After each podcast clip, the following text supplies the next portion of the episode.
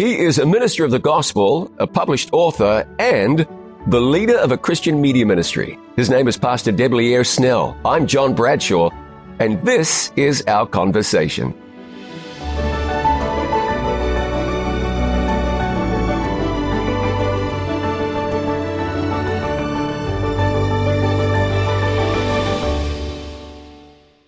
Pastor Debleaire Snell, thank you for joining me today. Hey, I'm glad to be here. It's it's good to connect and glad to be here in Collegedale today. And, and connect again. We can go we go we go back a few years. we were mm-hmm. pastors in the same town. Yep. Uh, just a little up the road from each other, and and it's funny how God works things out. Yep. So today, you are the new speaker and director of Breath of Life, mm-hmm. a media ministry. Yep. Let's talk about Breath of Life a little then we'll backtrack and then we'll forward track. So, Breath of Life, tell me about that. Yeah, so Breath of Life is one of the uh, legacy me- media ministries.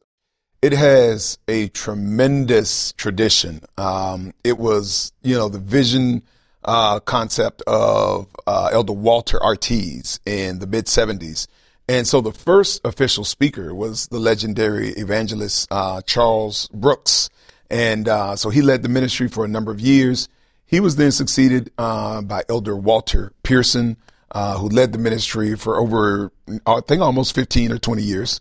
And then for the last 12 years, Dr. Carlton Byrd has functioned as the speaker and director of Breath of Life. And here back in, in August, they asked me to take over that responsibility as he transitioned into church administration. Fantastic. Well, God knows what he's doing. Let's back up. You're a minister of the gospel. How did that happen? Let me talk about your, your background, where you're from, were mm. you raised in church? What was that? What was that all about? Yeah, so uh, you know it's interesting. Um, I grew up in Tallahassee, Florida. Uh, that's kind of where I was born and raised.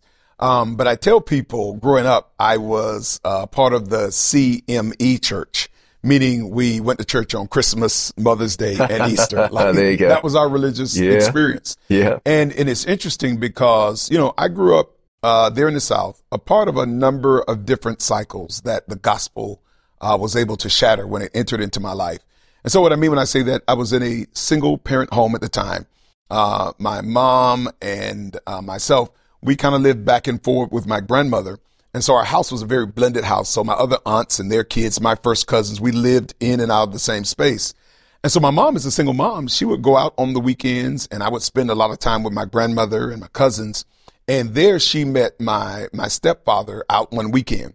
Now, I say stepfather, but we don't use that term because he essentially raised me, mm. uh, you know, especially from, you know, being 12 and, and going forward. Now, the amazing thing about how God works is they kind of meet out, kind of living the life, so to speak. Now, while they were coming together in North Florida and Tallahassee, my dad's mom was coming to the end of her work season in South Florida, which was in Fort Pierce, Florida. So what happened is she lived next door to an Adventist lady named Helen. Helen would begin talking to my grandmother, who was a devout Baptist, about um, the teachings of the Seventh Day Adventist Church. Talked to her about the Sabbath and the Second Coming, and I and they've shared with me how they would have these really intense conversations because Grandma was really devout in what she believed. But man, the the truth of God's word is just overwhelming and powerful for anybody that's earnestly seeking. So essentially what happens is she joins the Seventh day Adventist church in South Florida. When she retired, um, she moved to North Florida in Tallahassee to be near uh, the kids who had, many of them had migrated toward that area at that time. So when she comes, she's got like the message of the third angel hot on her tongue. And it's amazing how kind of, you know, things providentially worked. Um, you know, the world was beginning to lose its sweetness for my parents around the same time when she came. So she came and, and she was really adamant about, you know, kind of really bringing her family into the church, seeing them develop roots in Christ. And so I remember like one Saturday morning, um, I was sitting there watching cartoons, eating my cereal. And it was great because, you know, cereal just tastes better on Saturday morning. Sure. Oh, and, yeah. uh, and so they said, we're going to church.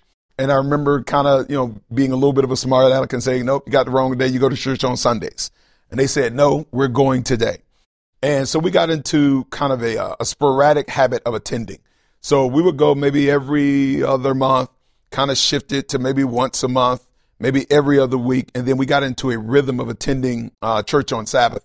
And so I remember the elders coming by uh, the house and they would study the Bible with my parents. Uh, and I remember at the time they would study the Bible with me as well. And they were very patient because I would ask questions that kind of, you know, showed them that I didn't really grow up around the Bible. So you ask these odd questions about Sure. God and, Yep. and it would kind of throw them off, but we would have a great time with it.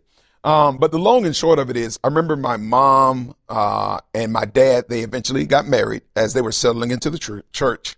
Then um, we wind up getting baptized together. My mom, my dad. There was a first cousin of mine and an uncle. We all got baptized into the Maranatha Seventh Day Adventist Church there in Tallahassee together. And, and one of the beautiful things about it, John, was I was able to see Bible conversion up close and personal. Um, so that even when people talk about the phoniness of religion at times, that doesn't resonate with me because it was a very authentic thing that I was able to witness and experience personally. What did So- you witness? What did you see? Yeah, so I mean, just it was a radical lifestyle, radical life shift. So my parents' young marriage and relationship that was kind of volatile. As Christ filled up their lives, I began to see it normalize and become a lot more fruitful. The the language in the home radically shifted. Um, you know, where there was the presence of alcohol or cigarettes or maybe marijuana, those things begin to disappear. disappear. You know, the frustration, the, the anger frustration lines my dad would have. You know, his countenance changed as his life was filled up with the presence of the Holy So you, Spirit. you saw real Holy Spirit transformation. Holy Spirit change. I mean, and it was radical. I mean, there are pictures of my mom, and, and we laugh about it, where she's just decked out in, in jewelry and, and different things, and how you know she embraced the principles of modesty uh, as we we settled in into the truth of God's word. And so, you know, as we you know matriculated into church, you know, Dad began serving as a deacon in training. He eventually became a head deacon, and and he you know became an ordained elder in the church. And my mom, you know, same thing, deaconess, community service leader. And, and it's amazing because like, you know, um, this lady named Helen, whom I've never met, she was able to lead my grandmother into the faith. She led many of her children and grandchildren. Uh, I wound up becoming a pastor by the grace of God. If, before Jesus comes, I want to lead thousands to the kingdom of God. And it's amazing how a number of those stars in many ways will be accredited to the crown of a lady named Helen That's right. who did not sit on the truth of the gospel, but was liberal with sharing it with those who were in her sphere of influence. Yeah, fantastic. So somewhere along the line, Mhm.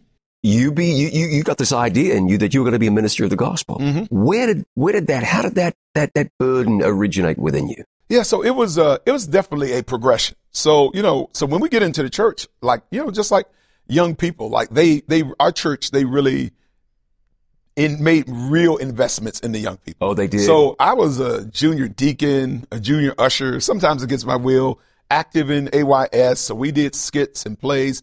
And so I remember there would be times I'd be 14, 15, and, and there would be people that said, you know, I think, you know, you're going to be a, a pastor. And when you're kind of 15, you don't really know what to do with that. Cause Sure. like you're, you know, you're new to church world and life and you're still trying to figure it out. Uh, and there were times where, and I didn't really take it seriously until I think my parents said, you know, we see something rare. And I'm like, what are you seeing? you know, I, I, you know, you can't process that as, as a teenager. Um, but the long and short of it is, um, I was kind of set, um, there in Tallahassee to go to one of the local universities, Florida State University. That's where my mom worked, uh, her entire career. That's kind of where I worked in the summer times growing Okay. up. So I was like, you know, that's where I was going to head, going to study English, um, there at Florida State University. That, that's what I was to do. Um, so the long and short of it, there was a good friend of mine. He's also a pastor, and that wasn't his plan, by the way. Uh, Bron Jacobs. He came home from boarding academy at Forest Lake Academy. He said, listen, man, I just went to Oakwood for college days. He's like, man, we gotta go. We can be roommates. We can get out of the house, you know. So we're, I'm, I'm thinking about different things. So, you know, we go up to Huntsville to visit Oakwood for their alumni weekend. And I can't really explain it. You know, I didn't have the spiritual faculties at the time to kind of realize what was happening. But that, there was just this sense of providence. I just felt strangely drawn to the area, to the university. And being a product of public school, seeing young people who were speaking and singing and doing skits for Christ, like in in that volume, that was like that was so foreign and so strange. Like I, it was like another world, and and I was I had a sense that this is where I belong. And it's amazing how you kind of line things up. So even as I talk about my parents, how they developed their relationship and how they grew in church, but when they bought their first home, it's where they lived until they recently relocated to Huntsville to be near our family. Nice. They bought their first home, John, at 2905 Oakwood Drive.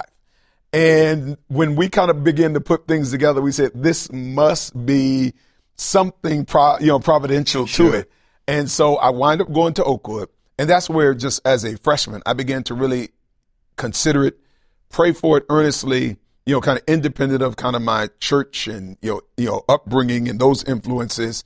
And it was there probably toward the middle part of my first year where I just kind of came to that place of full surrender where I said, okay, God, wherever, whenever, whatever you tell me to do, I'm willing to do it. And it's, it's amazing how when I just kind of said, okay, I'm willing, the peace of God just settled upon me in a very rare and distinct fa- fashion. It was like the weight of 10,000 planets was lifted by just saying yes and, and saying I'm willing. And it became really, really clear probably my, my first year there at Oakwood. What was your entry into ministry like? Culture shock, shock, easy. I mean, uh, natural.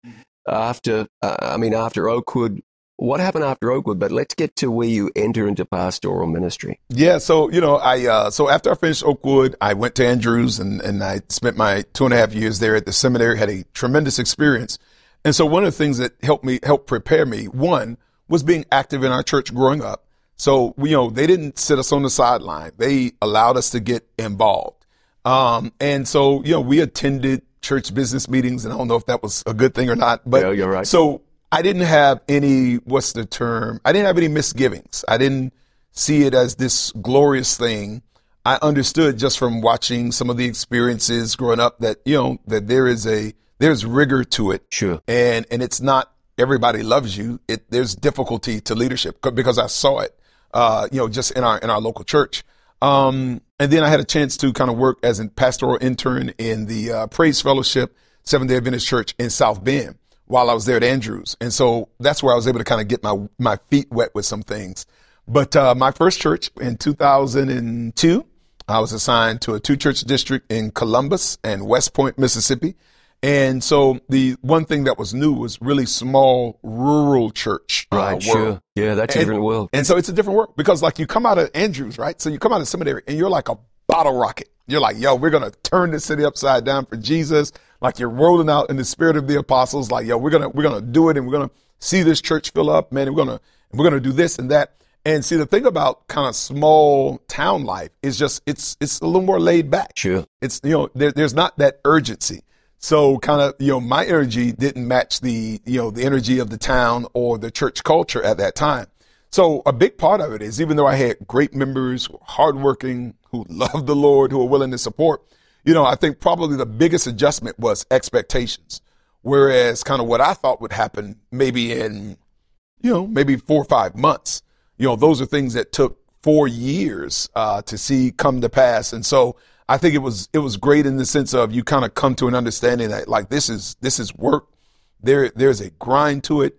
Um, in small church pastoring context, you do everything. Uh, so there are going to be times where you're going to be answering phones. You're going to be cleaning churches. I remember, you know, me and, uh, about four teenagers. They're the, called the Liddell boys.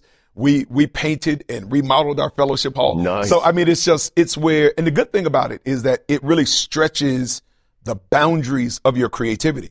Um, because you know how they say, you know, poverty is the mother of invention. Sure. Um, but the same thing is that, you know, when you have, when you don't have a whole lot of resources ministry wise, it really forces you to learn how to be creative and to do things without a large budget. So I remember our evangelistic uh, allotment from the conference would be like $500 for evangelism. And, and For the year. for the year, right? yeah. And and we would be like, okay, we we're gonna take it and, and we're gonna run with it. And so I think that I think that was one of the tremendous uh, takeaways was like, okay, if you can do something with um, with limited financial resources, once God allows you to steward a little bit more, uh, you've kind of gotten into a rhythm of of kind of really stretching yourself. Yeah, yeah, absolutely. Now, somewhere along the way, you acquired some additional family members. Mm-hmm. Yeah. yeah. Today, you have three beautiful children. Yes. A husband of one wife. Mm-hmm. Tell me how you and Gianna met. What, what, what, what's the story? tell, tell me what. Tell me what you can tell me now. Yeah, yeah, yeah. So of course, everybody. I have a version, and she has a version. Yeah, right? okay, somewhere So- in there's the truth. somewhere in there's the truth. Yeah. But we first met. So my senior year at Oakwood, uh, it was her freshman year.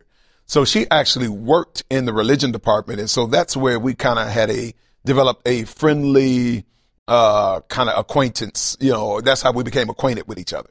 And so we would kind of see each other in passing. And I always thought she was very, very attractive, but I was a senior, she was a freshman, and our, our worlds were kind of heading in different directions.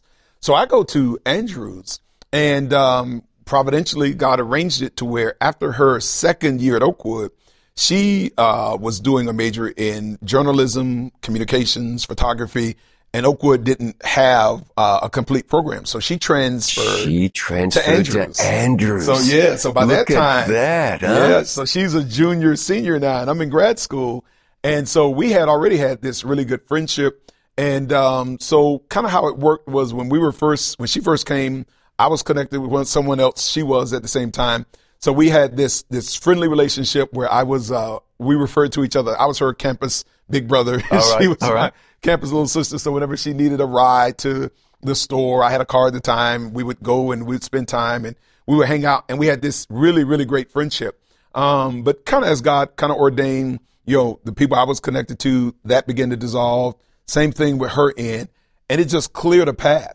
And it was amazing because I only had probably about three months left before I was about to exit uh, the seminary. And so all of those other things were kind of removed and it was just kind of like a path was finally cleared. And we connected uh, in a very, very powerful way um, for about two and a half months before I left Andrews. So the entirety of our relationship uh, was long distance. I was pastoring in Mississippi. Uh, she was finishing up her undergrad. And so we, we dated long distance for another year and a half.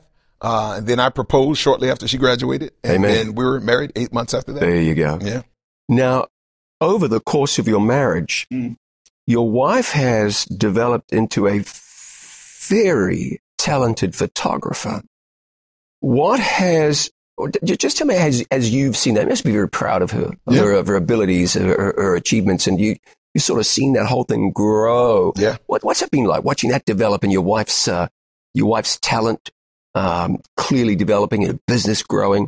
That- That's got to be a lot of fun to be up close and watch that. It is. And I think part of it is just kind of showing that like, you know, everybody has to, you know, be loyal to process. Meaning she didn't just kind of step out and just start this, you know, photography business and studio. You know, she started out working at the, uh, you know, the, the local newspaper in Lexington, in uh, Columbus, Mississippi as a, as a photojournalist.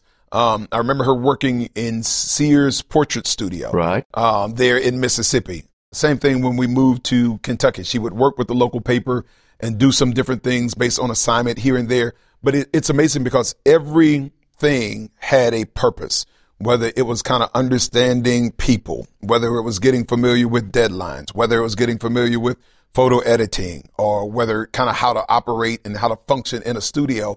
Um, God has amazing ways of training and pre preparing us. So she had to go through that process, but God kind of set it up to where when we arrived in Huntsville, uh, we were able to have a an 11 year tenure at our current church. So she was able to develop again a part of the process a a strong clientele uh, for our first few years there, and it created enough of interest and enough of a base for her to launch uh, her studio, Gianna Snell Photography. And it's amazing. Her her uh, many of her uh, photos have gone viral several times over.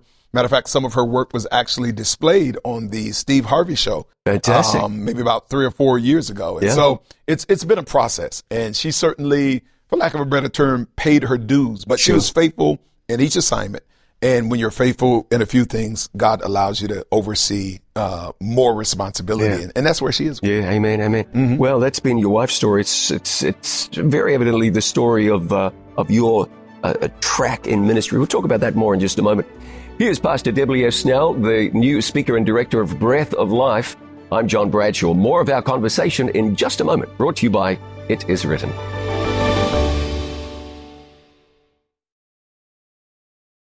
Discover the powerful ways that God is part of the healing process. Go beyond what the media and popular trends say about healthcare and learn from an expert what it really means to be healthy. In his book, The Ultimate Prescription, Dr. James L. Marcum explains some of the common misconceptions about healthcare that are prevalent in our society today, how you can avoid them, and how to take care of the spiritual dimension of your health. To order the ultimate prescription, call 888 664 5573 or visit itiswritten.shop.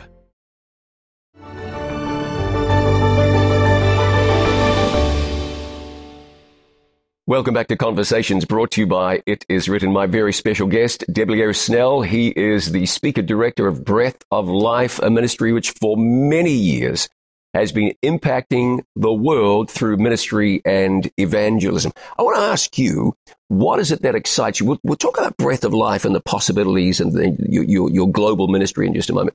But what is it that fires you up about ministry? What, what are the things that you, you've done a, a, a lot of pastoral ministry, very mm-hmm. successful pastoral ministry, sure. very effective. What is it that gets you up in the morning and says, yeah, it's a ministry day today? Well, so I think, you know, one of the things that kind of drives me, you know, and, and when people talk about evangelism and, uh, and ministry, I think a lot of times we start that conversation with gifts or skill set. Mm-hmm. But I think in many ways, evangelism is experiential in this way. Because I think what drives you is this when, when you can say on a heart level, that Jesus is the best thing that's ever happened to you. Right. And, and G, like, again, I talked about, you know, some of the different cycles, you know, that kind of held our lives captive. Like I am an emancipated believer because of Jesus Christ. Um, he has radically changed my world. The life of my children will be radically different because of the presence of, of Jesus in my life. And so there is this inner, this, there's this innate passion to see others have this experience in Christ that I have had. I know that, you know, urban communities are filled with young men, young women who were probably headed down the same path or part of the same cycles that I was a part of. And, you know, and so my work, you know, kind of what drives me is the idea of allowing or being a part of sharing this Jesus that has radically shaped my life, my worldview, with others uh, that need to know that there is a more excellent way. And it's amazing because so many of the things that we lament about the culture, and, and I'm not anti like mental health. I'm, you know, I believe in social work. I believe in education, but there is nothing that radically changes the way a person thinks, you know, that radically impacts the heart like being in a, in a saved living relationship with Jesus Christ. And so, you know, the, the drive is, is very much personal. You know, I function out of the overflow of an experience that is still being lived out in real time. So that's that's what drives me. So you know, I tell people all the time, my alarm clock doesn't wake me up. My assignment wakes me up. There is somebody that through some vehicle, whether it's media, whether it's community impact things, whether it's, you know, an evangelistic revival, there is somebody that needs the experience that I'm living out day to day. Now you are a preacher. People who know you know that you preach. Your ministry is characterized by powerful preaching. Talk to me about not just preaching, but also the role of and the power of the Word of God. But, but talk to me about what, what preaching means to you first. Yes, I, you know, I think preaching is, I, th- I just think it's the primary vehicle uh, through which which the gospel is shared. Um, I think it's really taking, you know, the Word of God and just really putting it in a context. So, like, you know, they're just know, the, the primary principle that drives my preaching is simplicity. Um, one of the things that we notice from Jesus Christ is that he, he taught using parables. So that if you listen to me, one of the things that we're going to be intentional about is just kind of using whether it's illustrations or stories or just kind of personal experience so that the gospel doesn't remain too ethereal. We don't want it to be high minded. I think the gospel works in, in real time. I, I, I think it is our present help. And so we love to try to put it in an experiential context so that it's not just theological. People realize that it impacts the life. And so my goal is not for you to come away from a message saying, wow, that was deep. My goal is for you to come away and say, wow, that was clear. Amen. Um, it's not to say, wow, he's impressive, but to say, okay, I, I understand it. And to see that the gospel of Jesus Christ that it, it, it is attainable for all people. So, you know, I don't want you to see myself as this kind of transcendent person that has it all together because at the end of the day, you know, we're all functioning out of our human brokenness, faultiness, frailties, um, and God's strength is perfected in, in our weakness. And so, you know, those are some of the things that kind of drive, you know, kind of my, my sermonic approach and, and the way we look to communicate with people. You know, I'm fine talking about the chiastic structure of the book of Revelation. Mm-hmm. Sure. Yep. Fascinating. Mm-hmm. I know a single person whose soul has been redeemed, whose life has been transformed by an academic presentation. Mm-hmm. You know, you may you may scratch someone's academic itch, Mhm. but what what I believe people need is a word that works Mhm. And that works in them and that somehow connects them with the power of God. Sure. You seem to figure that philosophy out. Yeah, and I, I think because we all, in the process of, of sermon study and development, you go through an academic process. Sure. But you know, the goal is not necessarily to create an academic presentation. So, of course, we wanted to touch all levels of humanity. You know, both, of course, spiritually, emotionally, and intellectually. But you know, we wanted to cross all three gamuts because it's only when all three gamuts converge do people make decisions. Yeah. You know, we don't just make decisions intellectually, but we make them emotionally and spiritually.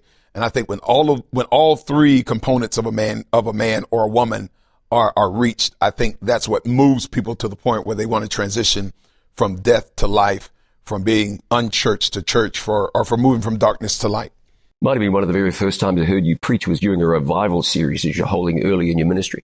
So all the way, I mean, from from from day one, you've been about evangelism and the ministry of the word. What is it that excites you about evangelism? You can define evangelism however you want, but what what fires you up about it? Yeah, yeah. So I think evangelism, I don't think it's just, I don't think it has one format. I don't think it has a single definition. I just think it's the experience of kind of telling those who are not persuaded or who have not made up their minds about Jesus Christ about this, this, this Jesus who saves and letting them know that this same Jesus is in fact coming again. And so I think, you know, evangelism has a number of different portals. I think, you know, you and I will function in a world where it happens, you know, through a device or through a television. Uh, many times it's in person in a, in a church or assembly hall of some sort. Um, there are people who do door to door evangelism. And so I think it's, I think we're all, we're all just kind of different branches from the same tree. Uh, but I think the objective is essentially the same. But I think though, you know, for me, you know, so in, in, you know, in the, in the church world, you know, there are meetings on top of meetings and boards and committees and budgets and all that stuff. But those are necessary. I don't even say the term evil. They're not necessary evils, but they are things that need to be done. They are means to a particular end. Right. So that in the course of a week where you sit in meetings and do different things, um, and you're organizing worship services and media, all that stuff is so that in some way, shape, or form, whether it's through a camera or whether I stand at the front aisle of a church and I give the gospel invitation. And John, there's something about when I see a man, a woman, a child, an aged person marching down the aisle with the conviction of God heavy on their hearts, perhaps tears in their eyes, and, and they say yes to Jesus. And you know that heaven is rejoicing. Somebody's name is being written in the book of life That's right. no matter what I've gone through in that week, no matter what opposition, challenge, frustrations you face, that makes it all completely worth it. And then being able, especially in a pastoral context, to walk with them, um, you know, seeing them get settled in the truth of God's word, seeing them go through the process of sanctification where they're overcoming and having victories and they're having to make decisions about this, that, and the third, and seeing them get settled in Christ. Honestly, it makes everything that I may not love doing worth it because those things are a means. Uh, they create the infrastructure for me to make that invitation, whether it's in person or whether it's through a camera. And, and really that's what it's all about. Um, that's what revives me. That's what energizes me. That's what makes me say, whatever was hard or whatever was unpleasant, I'll do it 10 times over just to be a part of that experience with somebody's life. Yeah, you're talking about the goal being seeing somebody come to faith in Christ. Now, I, I want to say this constructively, but it's not always the case Sure. that our churches or our church members, maybe even ministers of the gospel, but I, I hope that's the rare exception. It's not always the case Mhm. That that folks are looking to that mm-hmm. as the goal of ministry. Sure. How can we help people appreciate what ministry really adds up to? How, how do you how do you share that vision with others? The mm-hmm. reason we're on this earth yeah. is to see that person come to faith in Christ. Yeah. So I think that you know part of it is you know so I think institutions, churches, all groups experience I guess you know what one writer calls mission drift, meaning you know almost kind of like a a boat that is unanchored mm-hmm. on a lake. Sure. Just over time, it just it just slowly begins to drift. The drift isn't sudden. It's not, you know, uh, uh, this great wave that moves it from point A to point B, but just by not being anchored, it just slowly drifts.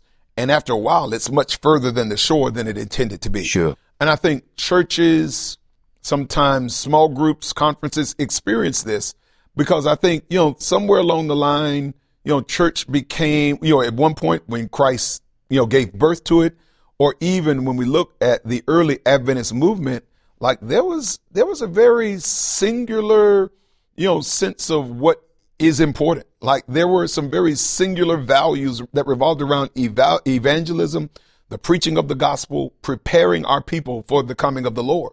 But I think that, you know, we've experienced mission drift to where, you know, church has become a lot more insulated it tends to be a little bit more about you know, kind of our favorite music and our favorite food and kind of how we want to be fed as opposed to functioning as conduits of the gospel. We've kind of become collectors uh, of the gospel.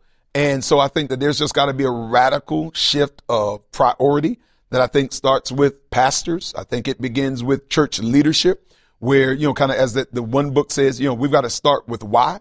We always start with what we're going to do. But I think if we understand why we are here, I think that determines the what. And I think that, you know, the priority, it doesn't just need to be revealed in our preaching, but I think it ought to show up in how our church budgets are constructed. Oh, amen to that. Um, I think it shows up in, you know, so in one of the things you'll find out what a church values, you know what a church values by what it celebrates and by what it grieves. So that if you were to kind of sit around the dinner table and listen to what we celebrate, all right, are we celebrating when people are won to faith in Jesus Christ? Or are we only celebrating institutional things, meaning a, a mortgage is burned mm-hmm. or, you know, we had a great concert or we had a great uh, event? Or are the things that we grieve? Or do we only grieve when there is change that disrupts our preference? Or do we really grieve the fact that maybe our church hasn't won anyone to faith the entire year? Do we lament that? Do we lament the fact that you know, perhaps, you know, our church, you know, it's specifically here in North America is, is reaching a place where its growth is, you know, beginning to plateau and, and in many ways it's already plateaued. Like, mm. do we grieve those things? Do we, do we celebrate, you know, there's joy in heaven when one sinner repents. Do we rejoice over the things that Christ rejoices over? And do we grieve the things that, that grieve our Lord and Savior? Like, you know, he that came and died an awful, bloody sinner's death to redeem mankind. Like, in, in other words, there's, it's almost kind of like what we have here. And, and I'm not trying to go down the wrong path, but it's amazing that we have like more vaccine for COVID than we have people who are willing to, to receive it. And it's amazing because Jesus has made pro- provision for all mankind to be saved. Like there's enough vaccine for this sin virus. That's right. But we don't have enough people willing to either distribute it and in some ways, you know, we have people that have rejected it and turned their eyes away from it. Now, again, I'm not being pro or anti-vaccine. Right, I understand. That's You're making a decision. point here. You're making but, a point here. But the point is, there's enough. But, you know, in some instances, we just don't have enough distribution centers or churches that are functioning as distribu- distribution centers for the gospel. We're collecting vaccine instead of distributing. Mm, mm, mm, mm, mm. that's right. How do we motivate people? What, what's the, what's the, what's the, what's the, I guess if you could if you could boil it down and, and, and get that magic bullet, you'd you'd sell the, yeah. the best selling book ever. Maybe we've maybe we've covered that.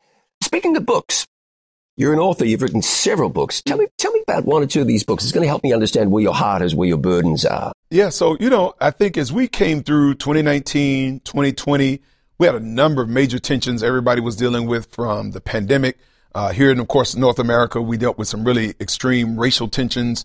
Uh, we went through a very exhausting political season um, that just kind of really divided the country. And, and God really called, called me, you know, just caused my heart to ripen to a place where just everything was, was negative and man, just had this sense of doom. And, and, and God really pointed me to kind of the eternal promises that he's made to those who love him. So, uh, in 2021, earlier uh, last year, we released a book called Almost Home, and it's a contemporary guide for heaven bound believers. And what it is really designed to do was to just kind of function as a literary portal away from all of the angst, all of the unrest, um, toward the eternal promises that are made to those who love God and are long, longing for his appearing. So, man, we deal with the motif of the second coming. Uh, we talk about the glories of heaven. Uh, we talk about some of the promises uh, that are made to the redeemed uh, to be free from a life of grief and lamentation. Um, you know, we talk about the fact that we'll live in a world where there's no more harm, no more uh, where where humanity is constantly rivaling humanity, but we can function as one brotherhood. And then we kind of talk about the work that is to be done for the body of Christ, so that the gospel can go to the four corners of the world, so that in fact the the end may come. And so, man, it was something that was really designed to uplift, uh, to really draw our attention to the eternal, because I think the immediate was really overwhelming the faith uh, of many, even in the body of Christ, because you know, we're functioning according to what we could see as opposed to what was written. Um, and, and really to kind of say, hey, listen, the things that we're saying, man, that, that are causing us to get discouraged and worn out and wearied. No, these things are the predicted and prophesied proofs. These are the evidences right. that our redemption is, is drawing nigh. It. So That's it was it. something that we just really wanted to create. It reads in a very devotional way, uh, to be, you know, soul food, uh, for the people of God, but also you know, in a season where there was just so much loss. Like, I mean, in 2020 and in 2021, man, you know, in my pastoral context, we, we buried, unfortunately, so many people and there was so much grief and so much pain in the land. And a big part of kind of, you know, what was driving me was just kind of, you know, empathizing with the hurt of others was just kind of to provide something that just kind of helped them to maneuver through this prolonged season of grief to help them know that there's hope beyond the grave uh, because Jesus has the keys of hell, death, and the grave. You're working on another book right now. Tell me about that. Oh, yeah. I'm really excited about this. Uh, so we're, we're going to be releasing this in March of this year, 2022.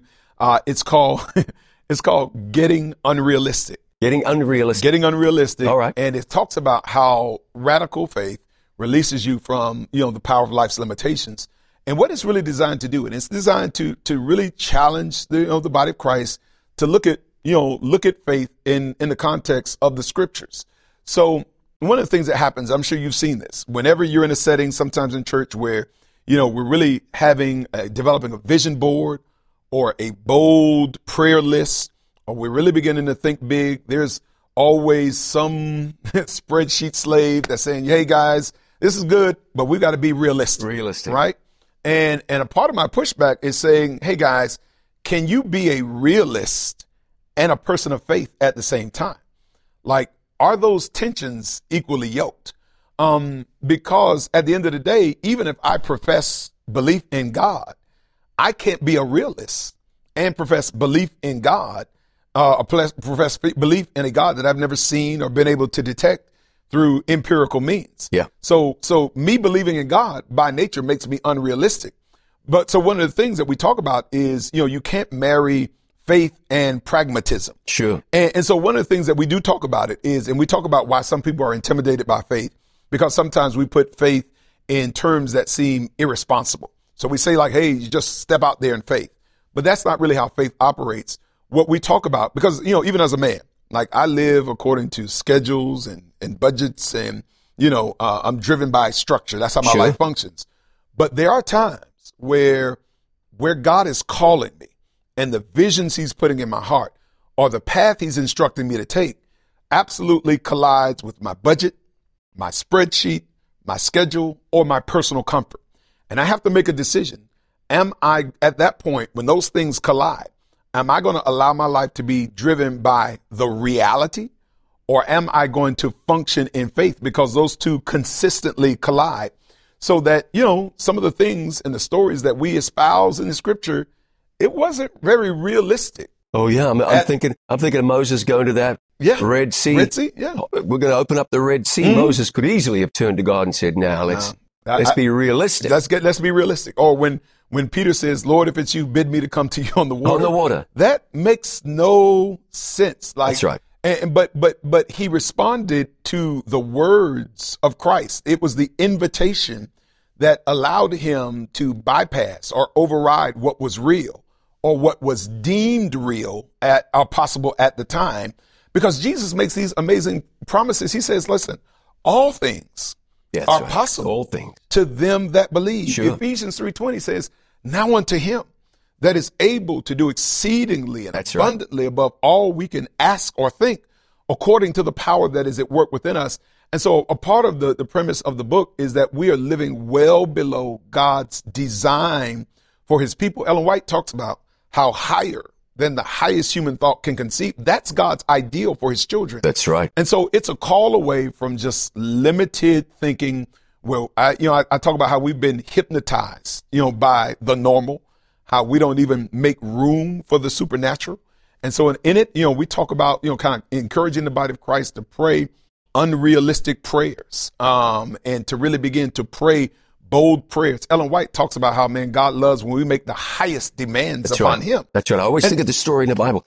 The prophet just strike the ground. Yes, He strikes it three times, mm-hmm. and the prophet was angry, that's right. indicating the displeasure of God mm-hmm. because the, the, the, the king Yes. didn't ask for enough. Enough. That's right. Yeah. Yeah. And so that that's really what it is. And so you know that's we, we it's a callback. So when you read it, it's it's it's scripture heavy. I mean, it's scripture heavy because like even one of the things that we we talk about in the book, we talk about how faith is not risky, and and we treat faith like it's this like it's a gamble. Well, well, faith is not risky. It just draws certainty from the scriptures. There you go. And, and if you really believe in the scriptures, wherever God is calling you to operate in faith, if you're operating according to promises he's made in the scripture, that, that's a risk averse behavior. Amen. Because God cannot lie. He, he is not like the son of man. We, he doesn't change his, change his mind. The Bible says in him there is no variation or shadow of Shadow turning. of turning. So like, you know, faith is not risky. It's, I'm not rolling the dice. No, I'm you're not. flipping a coin when I'm when I'm operating according to the promises of the word.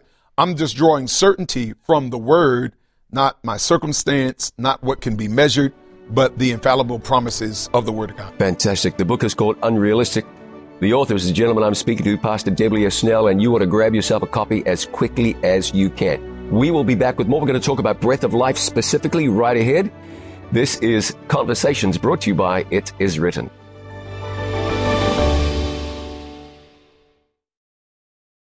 More and more people are watching It Is Written TV. They're watching their favorite It Is Written programs, listening to inspiring sermon series, and much more. They're watching them here, here, and even here. See for yourself why people are turning to It Is Written TV to watch their favorite Christian programs live and on demand. Watch It Is Written TV for free anytime on Roku, Apple TV, and at itiswritten.tv.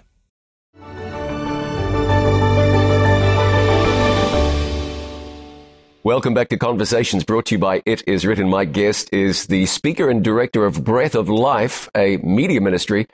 His name is Pastor Debleaire Snell. All right, let's talk about Breath of Life specifically. How, as you, as you enter into this new role, this new phase of ministry, mm-hmm. what excites you about Breath of Life? What do you see are the, the possibilities and Breath of Life's special contribution in the Christian landscape? Yeah, so I think, you know, I think we're in a time now where media ministry is more critical than probably at any other juncture. And I think that, you know, because of the pandemic, where churches are not meeting, or even the way people go to work is a little bit different. They're not congregating in a common space. Right. So I think people find themselves now more than ever before not, not locked, not just before a television screen, but before some type of device, a phone, an iPad, and or on social media. And so basically kind of my, my, my framework and how I'm looking at this is I'm seeing kind of breath of life as just a contemporary epistle. So like an epistle, you know, that was the the innovation for its age. It was how you allowed the gospel to be omnipresent so that, you know, when Paul or Peter wrote, you know, they wrote from one place, but they were able to send it out all over the world. Mm-hmm. And we're seeing essentially media is just functioning like a, a, a gospel epistle, a contemporary epistle that makes the gospel, you know, omnipresent where it's able to travel into platforms and venues, especially through the use of the internet. Of course, television has been there for a little bit, but through social media, I think it creates an avenue uh, to be able to connect with people that it normally would not be able to get an audience with. And so I think that there are times where, you know, depending on social media certainly has evil components to it, but I think social media fundamentally, like media, it's it's not immoral. I think Right. it, I think it's amoral. Sure. I think it takes on the quality or characteristics of whatever it's being used for. So I think, you know, there are tremendous opportunities to give, you know, the gospel of Jesus Christ, the message of the third angel, a unique audience uh, that it hasn't been able to have. Because I think we've run into different barriers, even with like house to house and door to door work. Right. People who do that, they know that like, you know, a lot of neighborhoods that are gated and closed off and they have no solicitations. And so there are certain limitations there. But where, you know, a door was closed maybe in one venue, God has simply opened up another venue or another way for us to be able to communicate his message uh, with those who, who need it. Do you feel like you're going to have a, a special emphasis in your role as as the, the leader of Breath of Life? Do you, do you, do, I think it's unrealistic to say, well, what it's been, it's always going to be how we've done things. We're always going to do things. That's that's that's not smart or healthy. What can people expect from from you, from your ministry? How how are you going to frame things and, pre- and present things? Sure, yeah. But I think, you know, one of the things that we'll be looking at doing is kind of like with, with kind of whenever you're inheriting a leadership platform, what you do is you build and you enlarge, or you build and you enhance. And I think that's one of our objectives. So we want to continue in that strong tradition of evangelism with Breath of Life. Um, of course, I have a pastoral context. I'll be functioning as the senior pastor of the Oakwood University Church there in Huntsville. But we'll be doing Breath of Life campaigns in Charlotte, North Carolina, on the island of Bermuda. Uh, we'll be di- conducting a meeting there in Huntsville, and we'll be doing a number of kind of reaping meetings or evangelistic trainings uh, all over throughout the course of the year. Uh, but one of the things that we want to do is, as many people connect with Breath of Life, we want to make sure that Breath of Life is also making some major deposits and feeding our churches spiritually, evangelistically, but also through equipping and training. So, like one of the things that we're looking to do this year is we're looking to launch um, the Breath of Life Media School, uh, where you know the pandemic has kind of really shown that a lot of our smaller churches have struggled Sure. uh, to produce uh, meaningful uh, gospel content uh, during the season. So we want to really begin to kind of create a media school where we can connect with uh, media leaders uh, and pastors from small or, or rural towns and be able to help reproduce some of the competencies and things we produce in Breath of Life and help them to be able to develop that in their context so that the gospel is not handcuffed just because maybe a, a lack of budget or maybe a lack, lack of helps. But we want to craft a syllabus that helps that person in a small church or in a rural area to be able to produce um, gospel content that is going to impact um, their neighborhood and their their society. Um, the other thing that we're going to be looking at doing is also uh, developing a Breath of Life School of Evangelism, uh, where we want to be able to pour into pastors, lay evangelists, Bible workers, uh, and to help you know the things that we're able to do at Breath of Life. Uh, again, be able to spread so that those things can happen all over. Uh, and so one of the things that we want to do is is we want to kind of reproduce ourselves and make major deposits into the churches. So we want to create a sense that you know as they are supporting through viewership or whatever means, I want there to be a sense that we are drawing as much from Breath of Life as we are as we are contributing and and supporting uh, the Breath of Life ministry.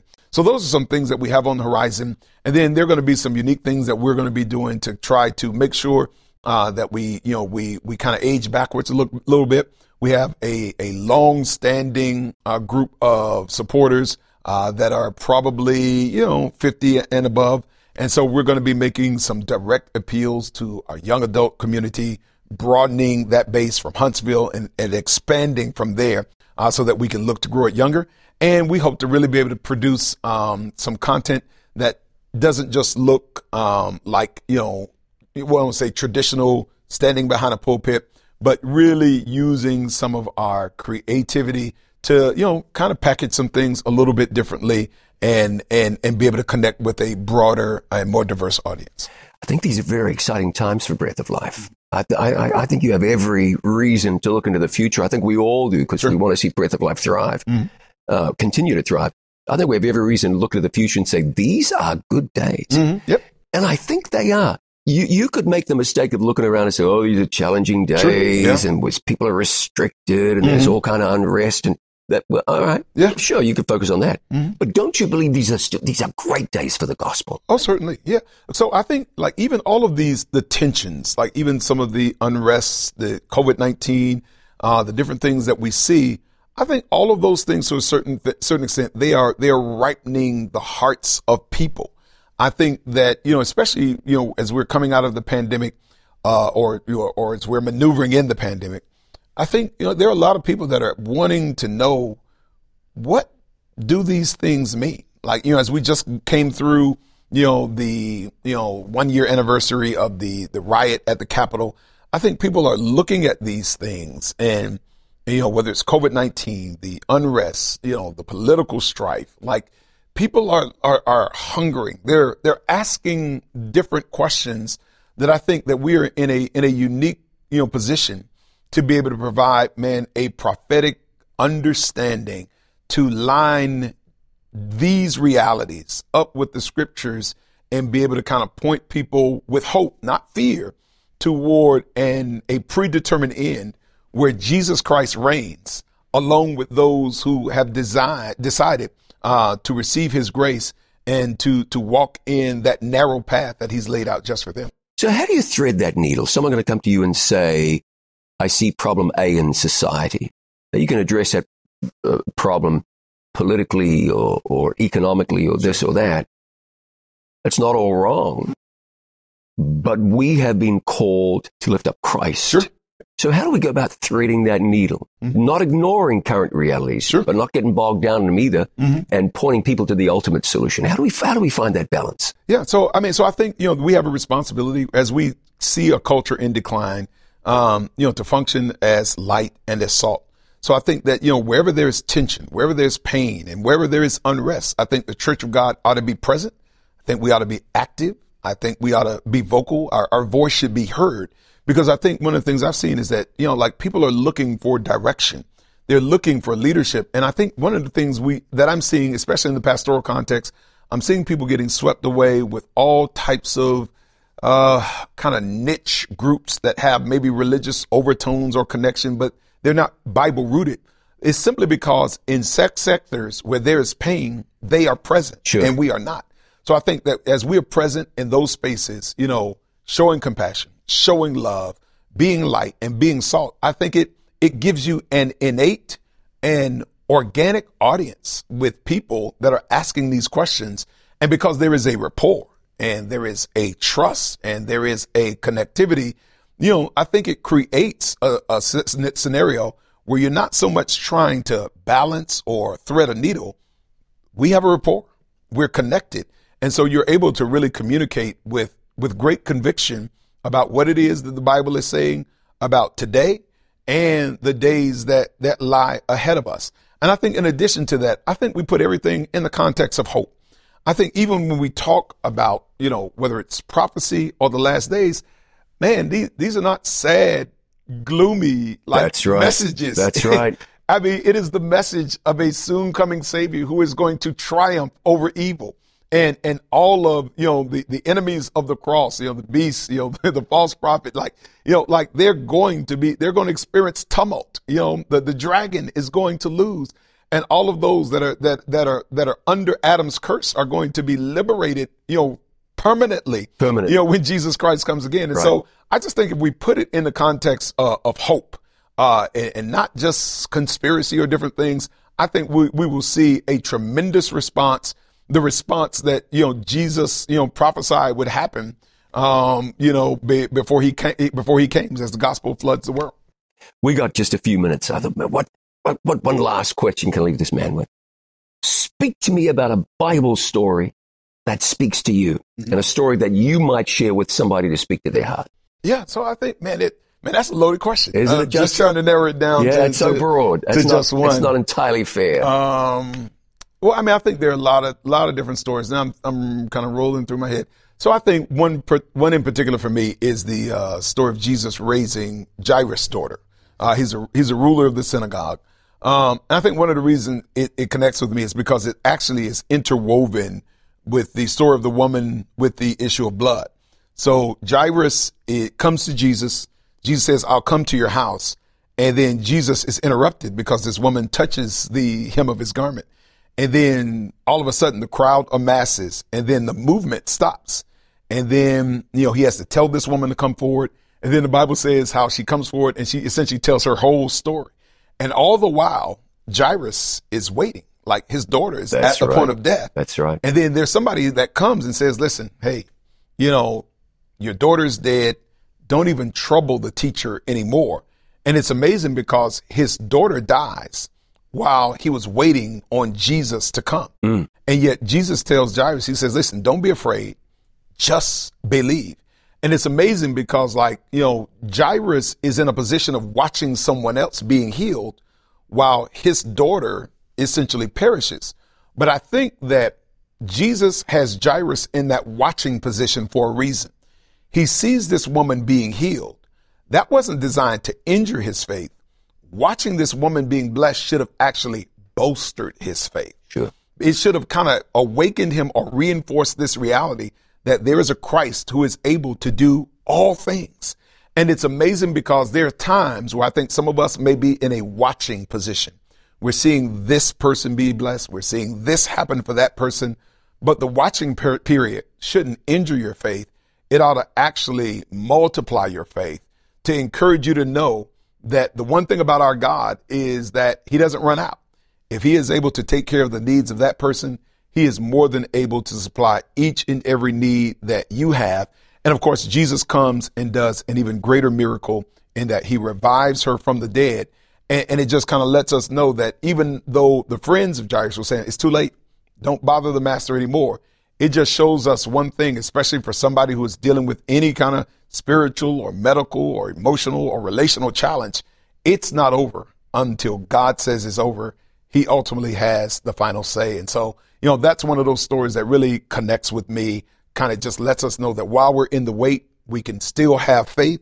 And even when it seems like things are completely defeated or deflated, it's not over till God says it's over. Powerful. Love it. Hey, I appreciate you taking your time and being here. Great to catch up with you. Yes, sir. Good to see you, my friend. Excited to know that God is, is, is, is leading you and is leading Breath of Life.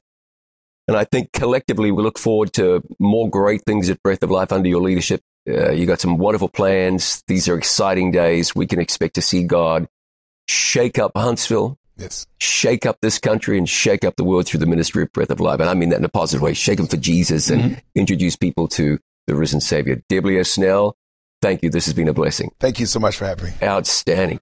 And thank you for joining us. These are great days. I want to encourage you to look for Pastor Snell's books and grab them and read them. You will be blessed by them. And keep an eye on the ministry of Breath of Life. Watch up close and see what God is doing through that very, very exciting ministry. He is Pastor Debleaire Snell. I'm John Bradshaw. This has been our conversation.